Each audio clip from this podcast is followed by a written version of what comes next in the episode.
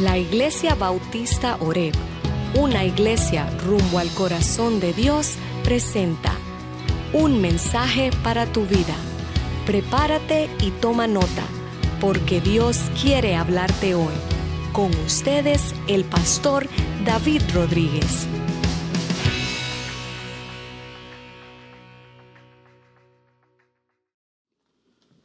Hace alrededor de 16 años me leí un libro de un compañero de estudio y a la misma vez profesor. Eh,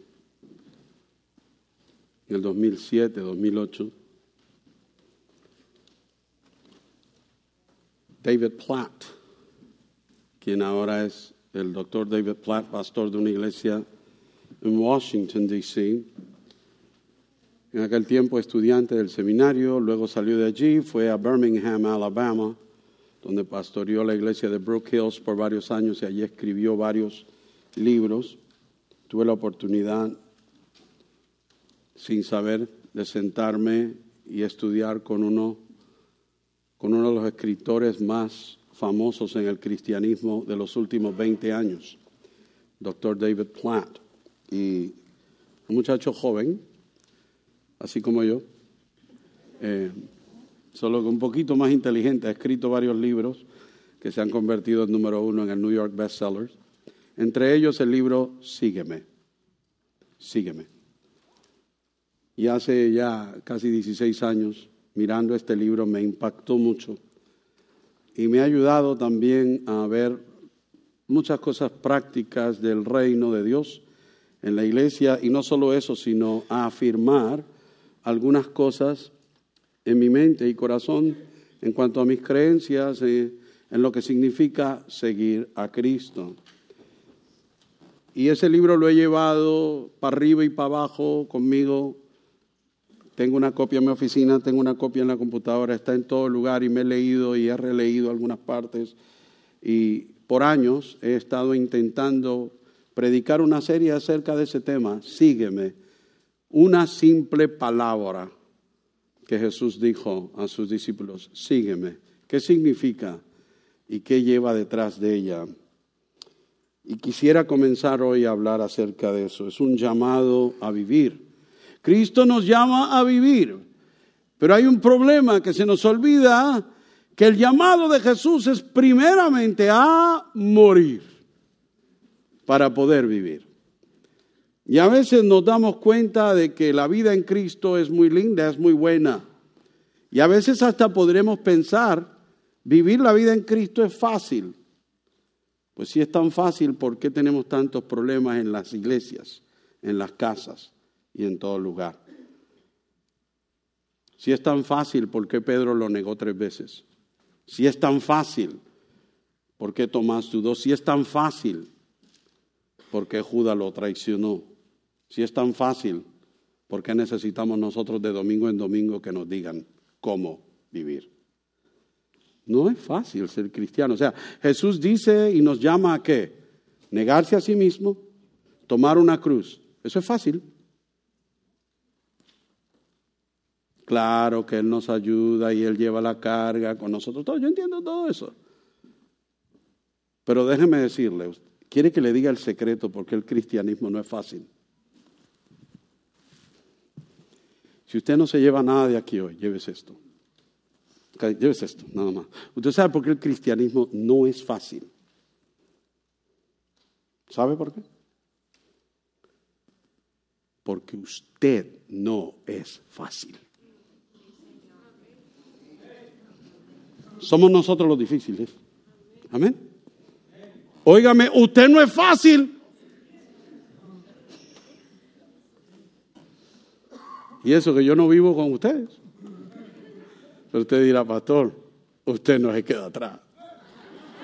Hey, oí a Luis Disco que se rió, pero duro por allá.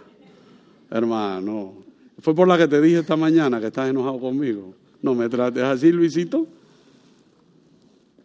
Esta hermana, eh, eh, el hermano Luis, se está riendo de mí porque él sabe que yo no soy fácil.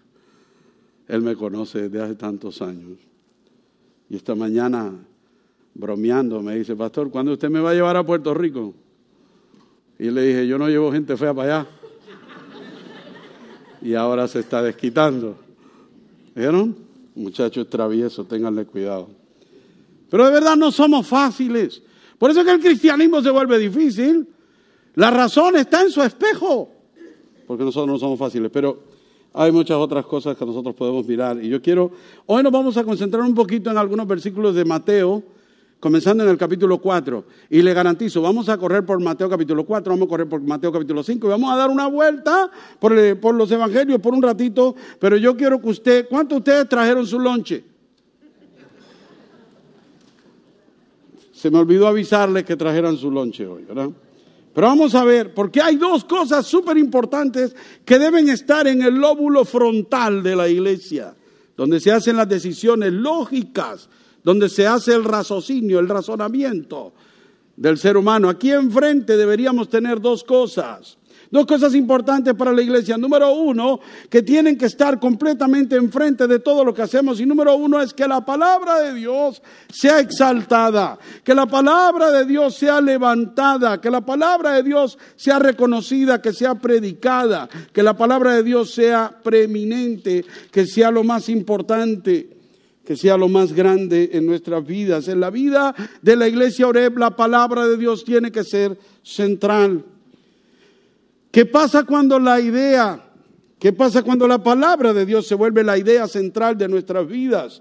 Que Dios comienza a moverse de manera potente, de manera poderosa, de manera que comienzan a suceder cosas que la iglesia debe estar haciendo para la gloria de Dios.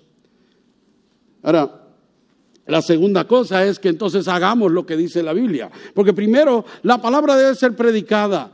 El centro de todo esto es que la palabra sea predicada. Número dos, que la palabra sea obedecida, que se lleve a cabo la misión para la cual Dios nos da su palabra. Que llevemos a cabo que la gran comisión, ¿verdad? La gran, el gran mandamiento y la gran comisión, yo creo que todos hemos oído esto. El gran mandamiento es que, que amemos a Dios con todo, que amemos al prójimo con todo. Ese es el mandamiento que Dios os ha dado. Ahora la comisión que Dios os ha dado es de llevar este evangelio del reino de Dios a dónde? A todos los lugares del mundo. Esas dos cosas. Que la palabra de Dios se predique y que se predique en todo el mundo. Eso es importante. Nos ha dado a nosotros el mandato de ir y llevar el reino de los cielos a la tierra. De establecer el reino de Dios en la tierra, en nosotros. ¿Cómo lo hacemos? ¿Qué es lo que tenemos que hacer? Durante las próximas semanas vamos a hablar un poco acerca de esto. ¿Qué significa esta simple palabra que Jesús dijo? Sígueme. ¿Qué implica esto? ¿Qué tenemos que hacer para que la iglesia ore verdaderamente siga a Jesucristo? Un llamado a morir. Es un llamado a morir antes de ser un llamado a vivir. Y yo quiero que pensemos en esto. Le voy a dar un preámbulo. ¿Qué es un discípulo? Porque la palabra de Dios nos dice a nosotros en la gran comisión que vayamos y hagamos qué? Discípulos. Hagamos discípulos a todas las naciones. ¿Qué es un discípulo? ¿Qué es un discípulo? Bueno, en la palabra de Dios vemos varias menciones de la palabra discípulo, exactamente 269 veces. La palabra discípulo aparece 269 veces. Ahora la palabra cristiano aparece tres veces en la Biblia. Cristiano aparece tres veces, discípulo aparece 269. Usted es un cristiano o un discípulo. No importa, no se me van a pelear por eso. O sea, está bien, nos llamamos cristianos. Y para nosotros ser cristiano es qué? Es ser un seguidor de Cristo, creer en Cristo. ¿Qué hace un discípulo? Bueno, sigue, cree a Cristo. Pero, pero vamos a definir esto un poquito más, porque cuando miramos en el Nuevo Testamento la palabra se menciona tantas veces, pero para referirse a diferentes grupos de personas. Por ejemplo, en el Nuevo Testamento vemos que la palabra discípulo a veces se refiere al aquel que escucha casualmente, al oyente casual. Eso es un discípulo que menciona el Nuevo Testamento. Es un oyente casual, es una persona que escucha a Jesús, que va por allí y va escuchando. Usted sabe que la Biblia menciona multitudes, muchedumbres, o sea, montón de gente, o como dirían allá, ¿verdad? Algunos de ustedes, un pucho de gente, ¿verdad? O como dirían en Colombia, un poco de gente. Nunca he entendido eso, ¿verdad? Yo siempre le he dicho a ustedes, colombianos hablan al revés. Uy, había un poco de gente. Y había mil. ¿Qué es eso? Un poco. Se refieren, cuando dicen un poco es decir mucho. No se, a colombianos aprendan a hablar. Mucho es mucho, poco es poco. Pero de todas maneras, esos son otros 20 pesos. En la palabra se refiere a discípulos, aquellas multitudes que escuchaban a Jesús. Pero eran oyentes casuales, eran personas que lo escuchaban porque Jesús iba pasando por allí. ¿Cuántos se acuerdan del corito? Jesús está pasando por aquí. No, vamos a cantar, ya cantamos. Pero vemos aquí que cuando Jesús pasaba por los diferentes pueblos, la gente se aglomeraba a escuchar, casualmente. Ahora, puede ser que muchos de estos que lo escuchaban, Jesús pasó, lo escucharon, Jesús se fue, ellos se quedaron. Discípulos, mm, ok, cumplen con el paso número uno, escuchar. Pero casualmente, solamente, ¿verdad? Y es interesante que en el Nuevo Testamento nosotros vemos esta idea, pero vemos una idea un poquito más allá y es la idea entonces de un oyente convencido. Un oyente convencido es aquel que dice, hey, eso me gustó. ¿Sabe qué? Quiero escucharlo otra vez. ¿Sabe qué? ¿Dónde va a estar Jesús mañana? Yo voy a ir. Yo quiero ir a escuchar. Me gusta escuchar la palabra, me gusta la predicación, me gusta cómo habla ese pastor, me gusta cómo habla el otro pastor. Me escucho sermones en YouTube, a veces en la radio llevo en el carro algún sermón y voy escuchando porque me gusta. O sea, estamos hablando de un creyente o de un oyente convencido que tiene cierta convicción o que tiene cierto stock buy-in a lo que está escuchando. Dice, hey, yo, yo, hey, e, eso me suena bien, eso, eso es algo que yo puedo usar en mi vida, ¿verdad? Creo en lo que está diciendo este, ¿verdad? Ahora, y eso va un poquito más profundo, ¿verdad? De lo que es un oyente casual, de aquel que simplemente escucha cuando le toca escuchar. Ahora, ¿qué sucede? Que algo sucede en la iglesia. Cuando miramos en el Nuevo Testamento, Jesús anda con multitudes de discípulos que lo están escuchando casualmente. Pero Jesús también anda entre gente que son oyentes convencidos, que andan siguiéndolo tal vez de lugar en lugar, de pueblo en pueblo, porque les interesa, les gusta y algo está pasando. Pero ¿qué sucede? Que cuando llegamos a Hechos capítulo 1 en el verso 15, vemos una panorámica un poquito distinta. Hechos capítulo 1 en el verso 15 dice, por aquel tiempo Pedro se puso de pie. ¿Saben quién era Pedro, verdad? El discípulo. Se puso de pie en medio de los hermanos y dice, un grupo como de 120 personas estaba reunido allí. ¿Cuántos habían? 120. Wow, wait a second. Un momento, por favor. ¿No eran multitudes? No era un montón, no era un pucho, no era un poco de gente que lo servía y que le seguía. Solo hay 120. Ahora estamos hablando de un poquito más allá, el tercer paso, que son los discípulos, que son aprendices comprometidos de por vida. ¿Vieron eso?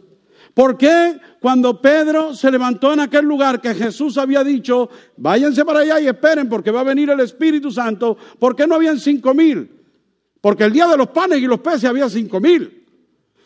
Y cinco mil hombres sin contar la mujer y los niños. ¿Usted sabe cuántas mujeres y niños?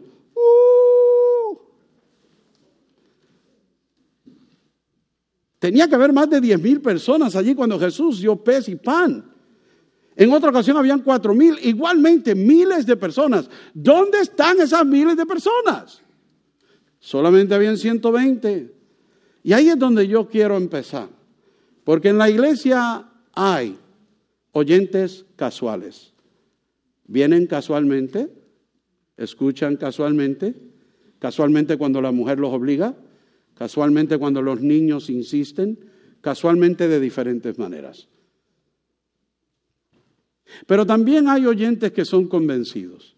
Usted no le tiene que insistir mucho. Llegan a escuchar la palabra de Dios. Ah, pueden llegar hasta el grupo también durante la semana. Porque hay algo que dicen, wow, aquí hay algo.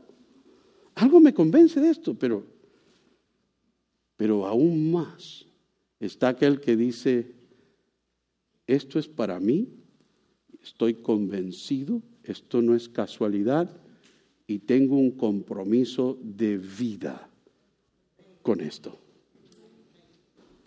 Si hiciéramos un sondeo en la iglesia, probablemente encontraríamos que la mayoría, y esto no es solo aquí, en todas las iglesias, que la mayoría de la gente cae en los primeros dos grupos y pocos en el tercero. Podemos encontrar que algunos estaban en el tercero, pero se bajaron al segundo grupo.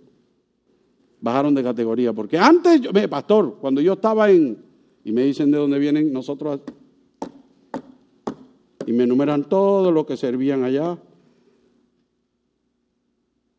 Mire, cuando yo, y se acuerdan de todo lo que Dios había hecho a través de ellos, y ahora, se la digo en inglés, what happened? ¿Qué pasó? Entonces, vemos como hay una fluctuación a veces, o un problema de que la mayoría de la gente se encuentra en los primeros dos grupos y no en el tercero. Cuando Cristo nos llama, ¿nos llama a estar en el primer grupo? ¿En el segundo o en el tercero? Yo me atrevería a decir que en el tercero. Por eso es importante que nosotros tengamos una panorámica verdadera de lo que dice la palabra de Dios y lo que espera Jesús cuando nos habla a nosotros. Hemos creado en las iglesias una atmósfera de tranquilidad y de complacencia donde, ok, no se preocupe, por lo menos viene, por lo menos está aquí, por lo menos por lo menos. Y Jesús no nos llamó a vivir una vida por lo menos, sino por lo más. Y no estoy hablando de tener más, sino de dar más, de servir más, de entregar más. Amén. Yo creo que usted entiende lo que estoy diciendo. A lo mejor necesitamos sacudirnos un poco. Estoy convencido de que esa necesidad la tenemos en la iglesia, no solo aquí, sino en toda la iglesia del Señor.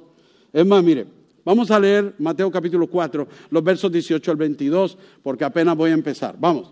Mateo capítulo 4 en el verso 18 al 22 dice lo siguiente.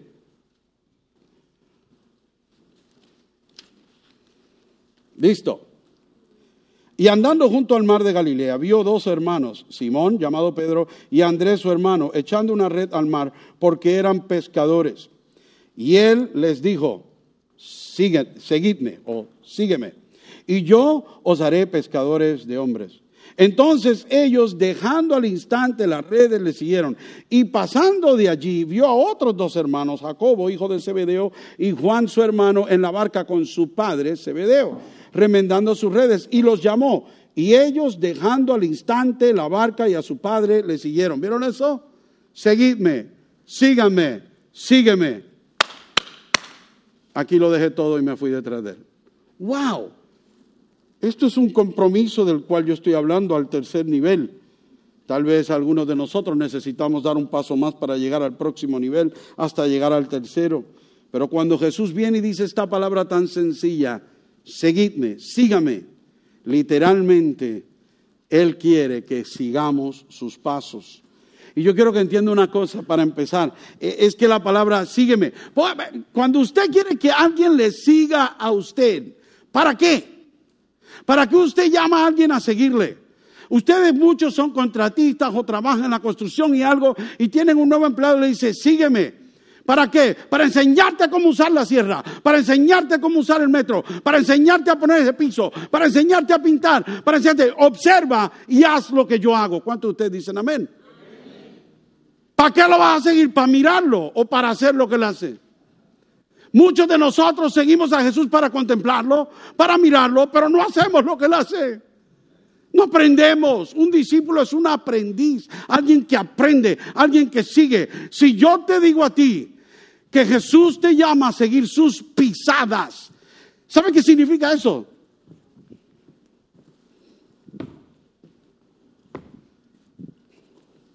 Exactamente donde él pisa. Quiere decir que vas a llegar exactamente a donde Él llega. Quiere decir que vas a experimentar lo que Él experimenta. Quiere decir que vas a tener que estar donde Él ha estado. ¿Qué significa esto? ¿Por dónde pasó Jesús? Por el paraíso. Pasó por el Calvario primero. ¿Por dónde pasó Jesús? Por la tumba. ¿Por dónde pasó Jesús? A pie por todos lados, en chancleta, buscando y llevando paz a todo el mundo. Y nosotros decimos seguir sus pisadas. ¿Las estamos siguiendo o qué? Esto es un reto grande, muchachos. Muchachas, escúchenme. Esto no es para criticarlos. Esto es para que nos agarremos y nos pongamos donde es, comenzando por mí.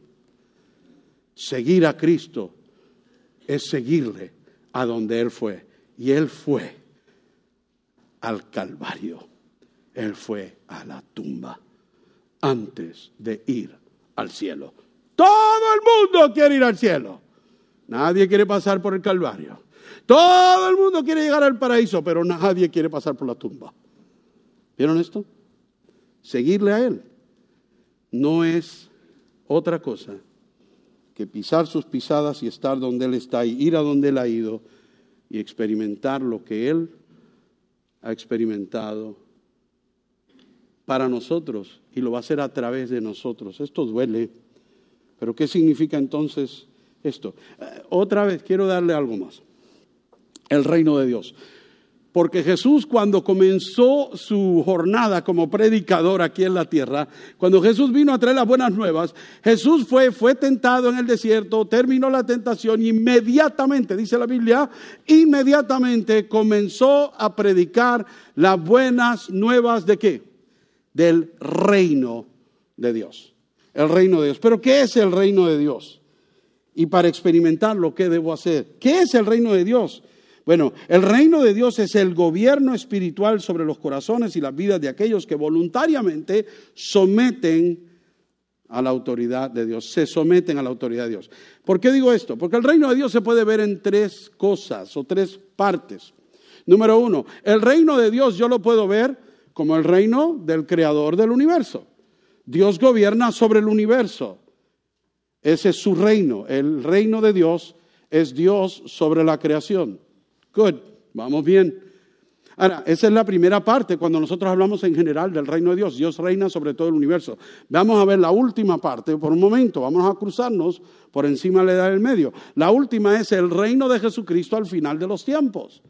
El reino de Dios establecido cuando se establezca la nueva Jerusalén que desciende del cielo, Jesús tomando el reino, el comando del universo, finalmente coronado como es, como tiene que ser al final, ese es el reino de Dios. ¿Ok?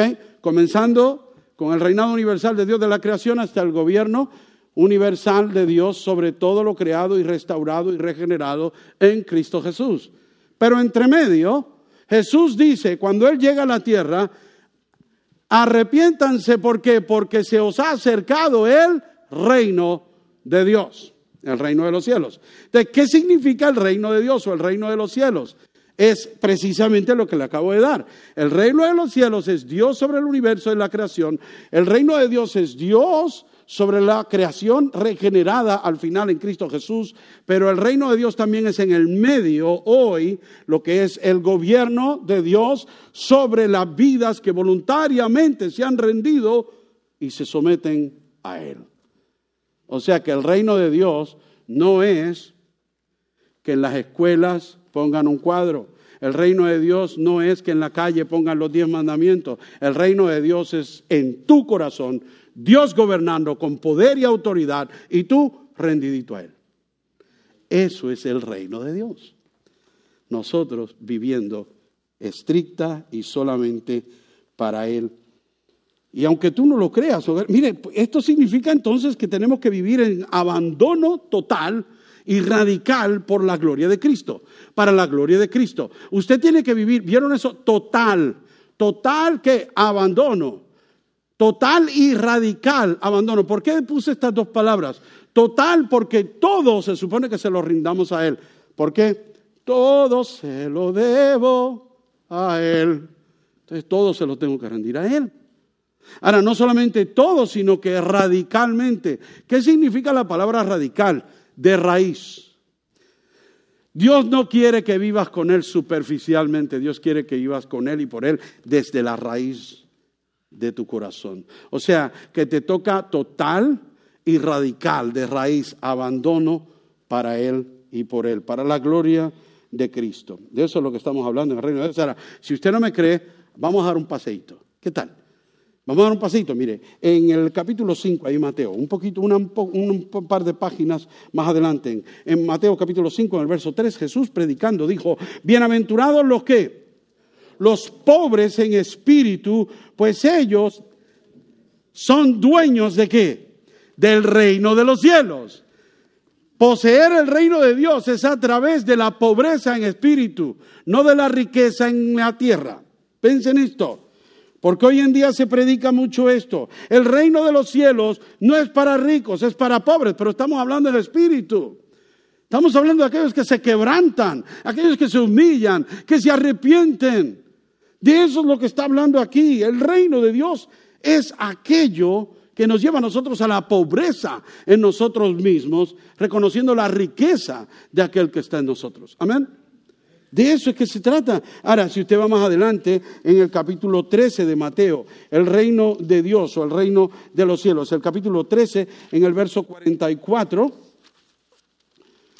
Disculpen que mi Biblia está un poquito vieja y tengo que tratarla con cariño. En el verso 44 dice, el reino de los cielos es semejante a un tesoro escondido en el campo, que al encontrarlo un hombre lo vuelve a esconder y de alegría por ello va, vende todo lo que tiene y compra aquel campo. ¿Vieron eso?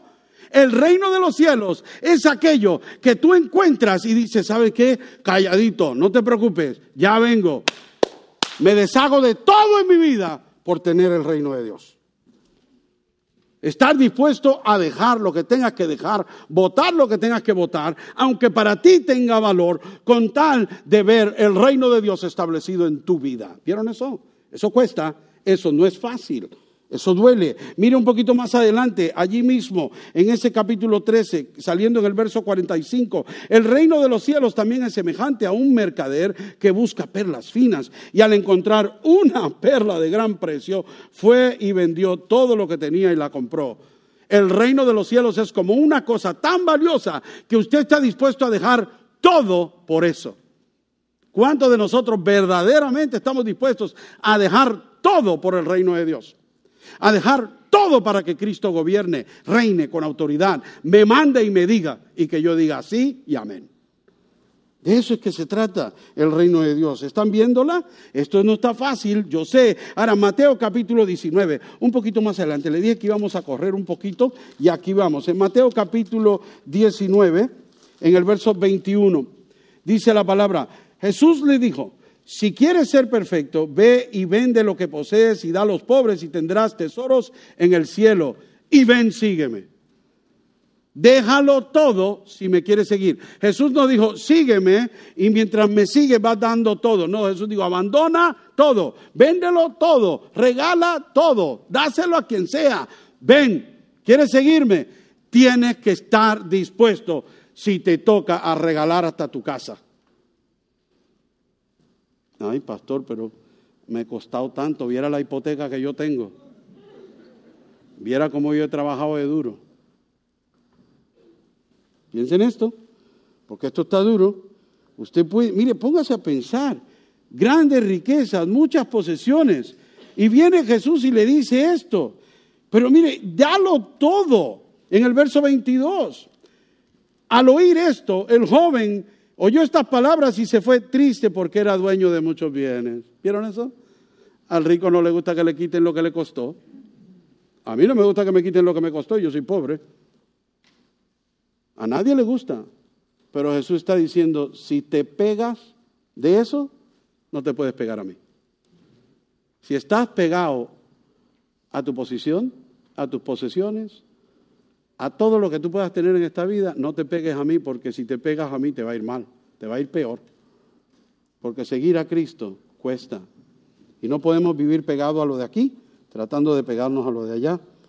Ahora un poquito más adelante, que el verso 23 dice, Jesús le dijo a sus discípulos, ahora, ¿vieron esto? Le habla al muchacho y el joven dice, ¿sabe qué? Yo me, voy triste porque yo no voy a dejar todo lo que tengo.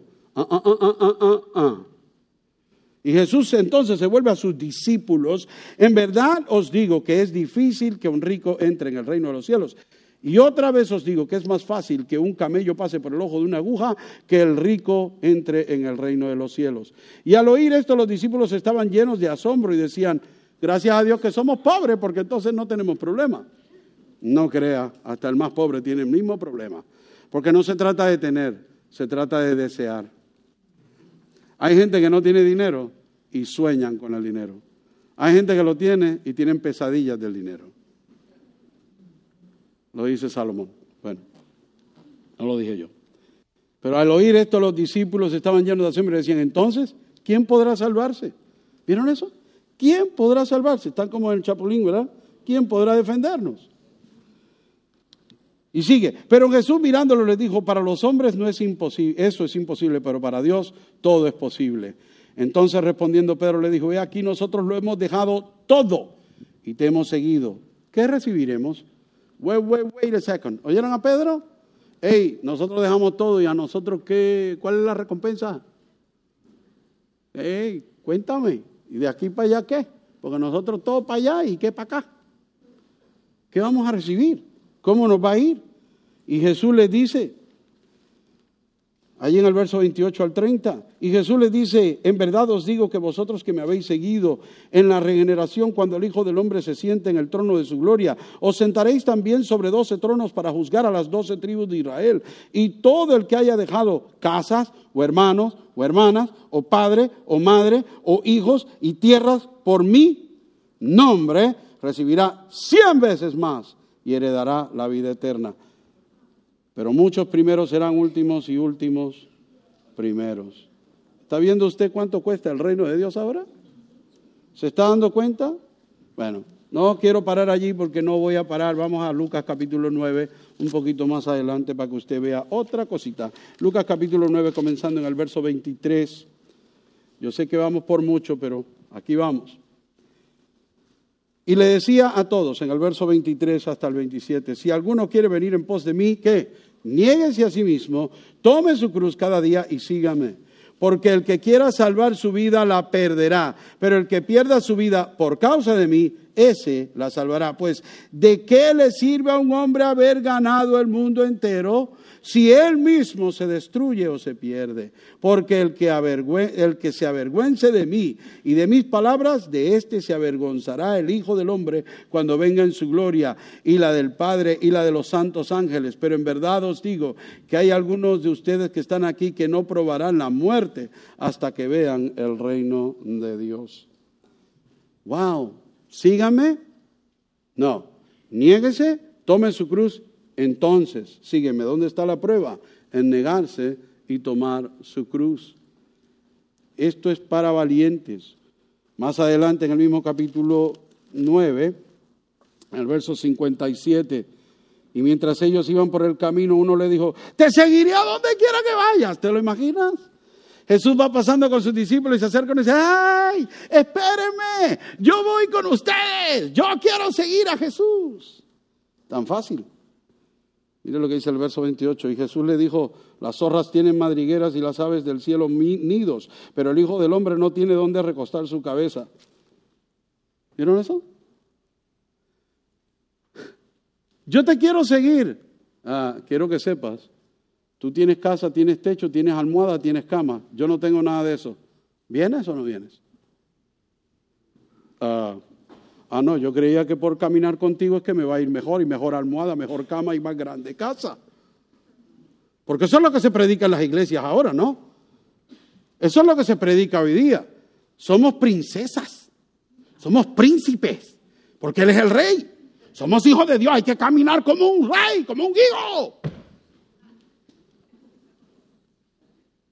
Vaya, dígaselo al que no tiene para pagar la luz este mes y le cree a Dios. Vaya y dígaselo al que le van a quitar el carro porque no lo puede pagar y le cree a Dios. Vaya y dígale eso. Y yo no sé cómo las iglesias se llenan de miles y miles de personas con predicadores que hablan de la prosperidad y ellos todavía le creen porque están soñando algún día, algún día, algún día, yo también. ¿Cuándo Jesús prometió eso? ¿Cuándo Jesús le dijo, sígueme y van a ser ricos?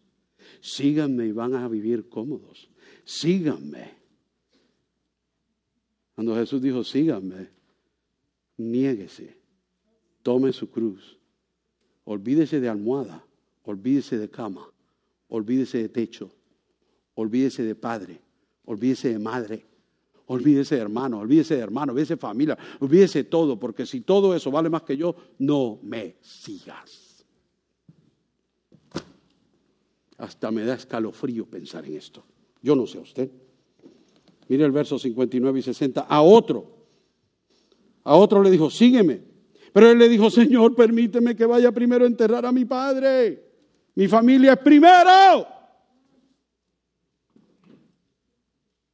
La iglesia demanda mucho, la familia es primero.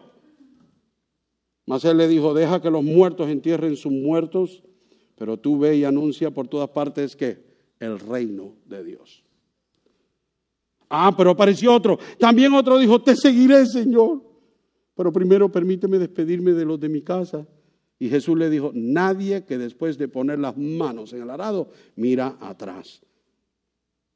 Y si mira atrás no es apto para el reino de Dios. This is too much. Esto es demasiado. Jesús lo que pide es total y radical entrega completa para su gloria. Entendamos eso, mi gente. Entendamos eso. Ahora, puede ser que algunos de ustedes al salir de aquí digan, no, el pastor dijo que hay que vender todo.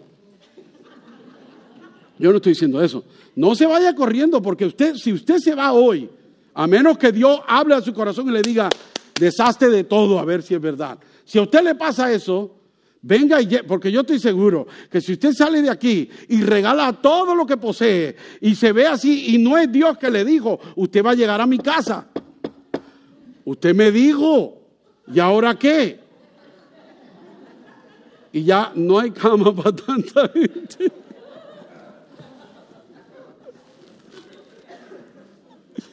Pero ponga a pensar en esto. O sea, no vaya y haga eso. ¿Alguno de ustedes pensaba ir a hacer eso? Bueno, a menos que verdaderamente Dios le dé una convicción a usted, honestamente, de que tiene que ir y hacer un cambio radical en su vida y total. Hágale. Porque si Dios lo manda a hacer eso y usted le ha creído y usted le obedece, le va a ir mejor que a mí, que a todos aquí. Y no estoy hablando necesariamente económicamente, ¿verdad? Porque la obediencia va a traer bendición. Pero quiero que entienda esto, ¿verdad? Que, que no podemos nosotros, además, si usted hace un compromiso con Dios, ya no mire para atrás.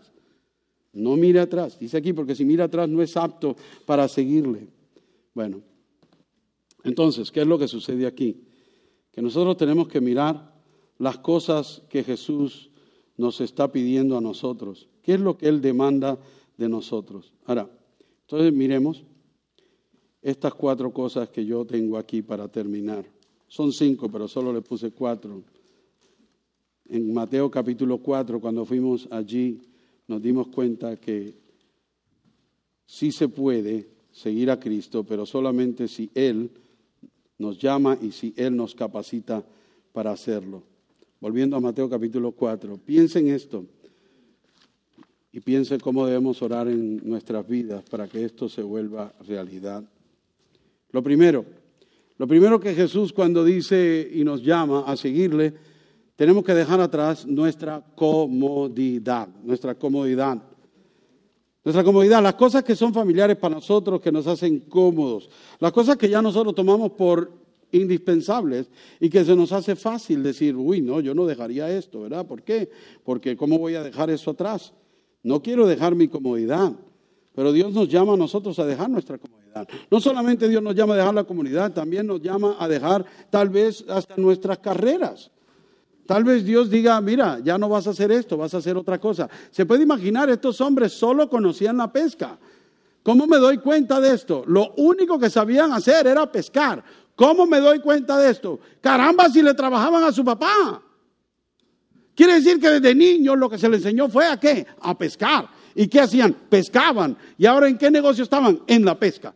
Toda su vida fueron pescadores. Ahora viene Jesús y le dice, te sientes bien cómodo pescando, porque sabes las redes, sabes los barcos, sabes los lugares, sabes los peces, conoces todo. Pero ahora te llamo, te saco del mar, te saco de la barca, te quito las redes y ya no más pescado, ahora hombres.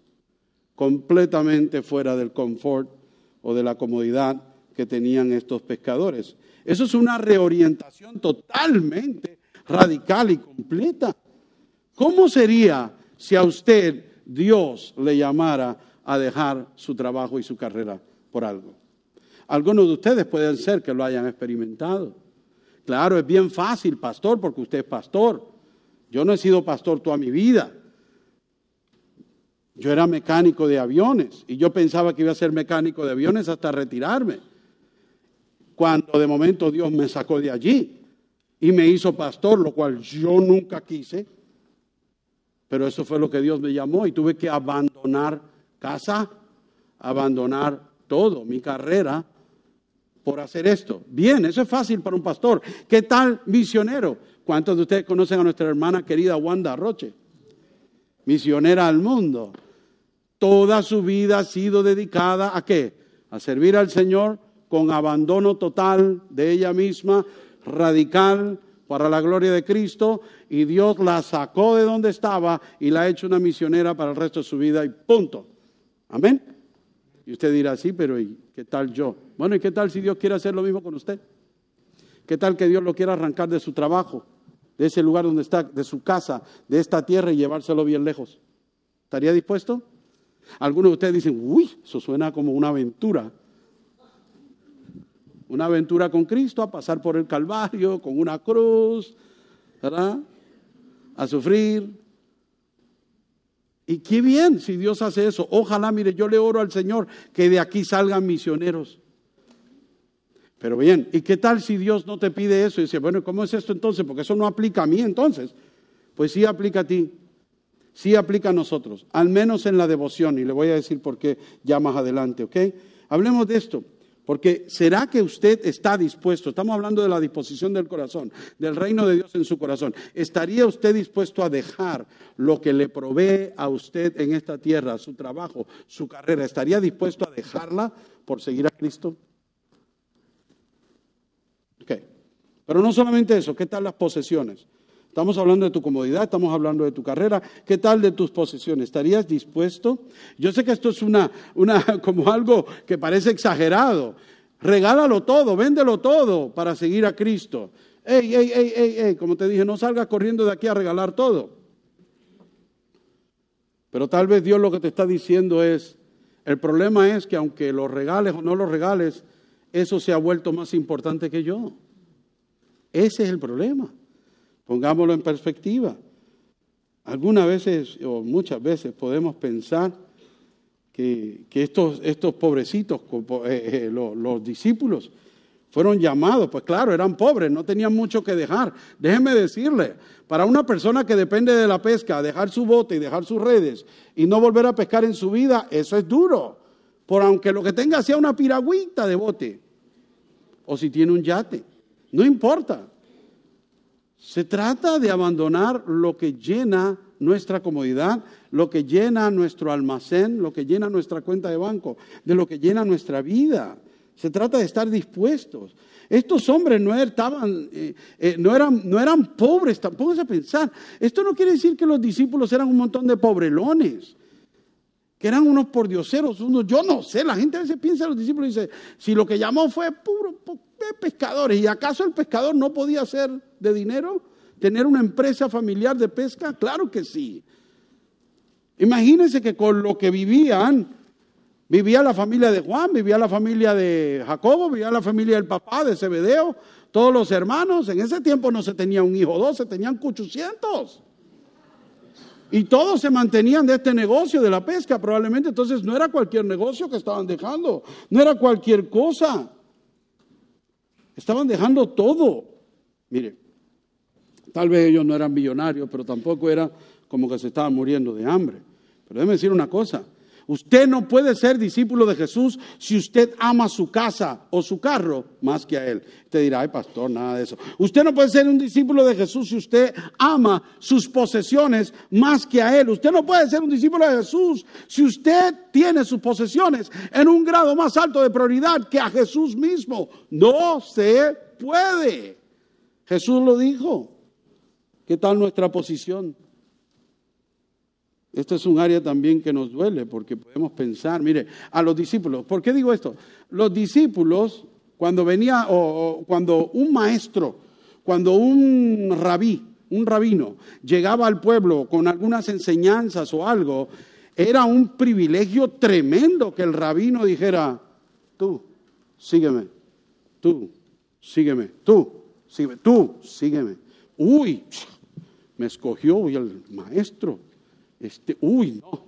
¿Qué significa? Me escogió aspiraciones. Voy a subir de puesto. Voy a ser como el maestro. Voy a tener privilegio. Voy a tener prestigio. Algo va a suceder. Voy subiendo en la escalera del éxito. En inglés hay un dicho que se llama climbing the corporate ladder. Subiendo la escalera en los negocios. Y Jesús nunca llamó a nadie a subir las escaleras, siempre llamó a bajarse de la escalera. ¿Verdad que sí? Jesús nunca llamó a nadie a subir la escalera del éxito, sino me dijo, bájate de la escalerita, papito, porque te vas a caer. Es big difference lo que dice este mundo y lo que dice nuestro Dios. Para ese tiempo que lo escogieron rabino a uno, era ganar posición, era ganar prestigio en la sociedad. Ahora, ¿Qué estamos dispuestos nosotros a hacer? Jesús, Jesús nos llama. Nos llama a que nosotros estemos dispuestos a abandonar nuestra comodidad, dispuestos a abandonar nuestras carreras, dispuestos a abandonar todo nuestra comodidad, nuestra carrera, nuestras posesiones, nuestra posición.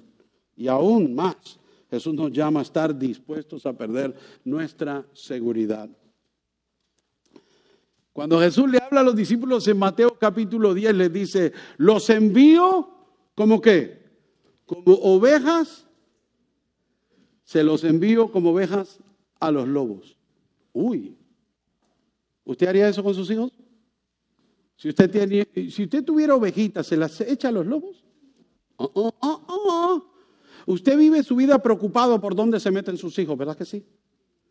Y Jesús está diciendo, los mando donde los van a amenazar, los van a perseguir y si pueden los van a matar. ¿Cuántos de ustedes irían?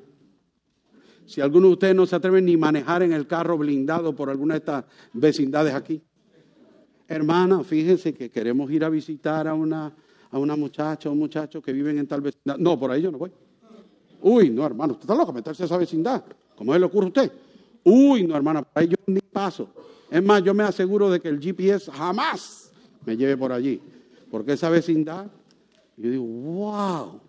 No, no, no, por ahí no te metas. Yo sé, porque yo a mi hija, cuando está estudiando en el seminario, y me llaman, papi, estoy acá en el seminario, nos estamos tomando un café con fulano, fulana, y estamos aquí, que le digo, mi hijita, agarre para su casa, porque eso es peligroso allí. Ahí dan tiro a cada rato. Claro, porque si, quiere tomar café, que venga a la casa, a la casa en café. Ahora, si mi hija me dice, papi, vamos a ir con un grupo del seminario a caminar por la calle North Worship Live, a hablar y hablar con las personas de Cristo. ¿Estás loca? Voy a orar por ti, arranca y vete. En estos días, precisamente un grupo del seminario salió a caminar y hay un Walmart allí. ¿Y qué sucedió? A tiros. Y estaban los muchachos del seminario, estaban por allá afuera caminando en eso, que a, cada rato le pegan un tiro a alguien. Y allí están orando, allí están llevando el Evangelio. Y la vamos a decir, no, para allá no vayan, porque ahí está peligroso. ¿Vieron eso? Jesús está diciendo, yo los mando como ovejitas a los lobos. Y nosotros preocupados acá porque no queremos ni pasar cerca de la calle tal. Y no voy a decir nombre de calle porque a lo mejor alguien vive por allí. Y cuando le dicen, hermana, ¿puede ir a recogerme? No, fíjate, estoy ocupado. Jesús les dice allí en Mateo 10, los van a odiar por causa de mi nombre, los van a perseguir. Cuando sean perseguidos por causa de mi nombre, sigan adelante. Porque así como hicieron conmigo, van a hacer con ustedes. Y usted sabe a dónde llevaron a Jesús. Terminó en una cruz. Así que no se sorprenda. Además, por otro lado, a veces me digo, ¿dónde estoy yo caminando? ¿Qué estoy yo haciendo que no estoy experimentando la dificultad de la persecución contra los cristianos? porque voy por el camino cómodo, voy por el camino easy, por el camino fácil. Esto no significa que a Jesús no le importan sus discípulos. Esto significa que Jesús quiere discípulos que le importe la misión de Él, que estén dispuestos a morir y a dar la vida por esto. Ahora nosotros estamos constantemente protegiéndonos unos a los otros. Nosotros estamos simplemente diciendo, protéjase, no se deje, no se deje. Cuando al contrario Jesús lo que dice es, da tu vida, porque el que no está dispuesto a darla la va a perder como quiera. Esto es contracultural. En aquellos tiempos era contracultural. Hoy es contracultural. Dos mil años después todavía no tiene sentido.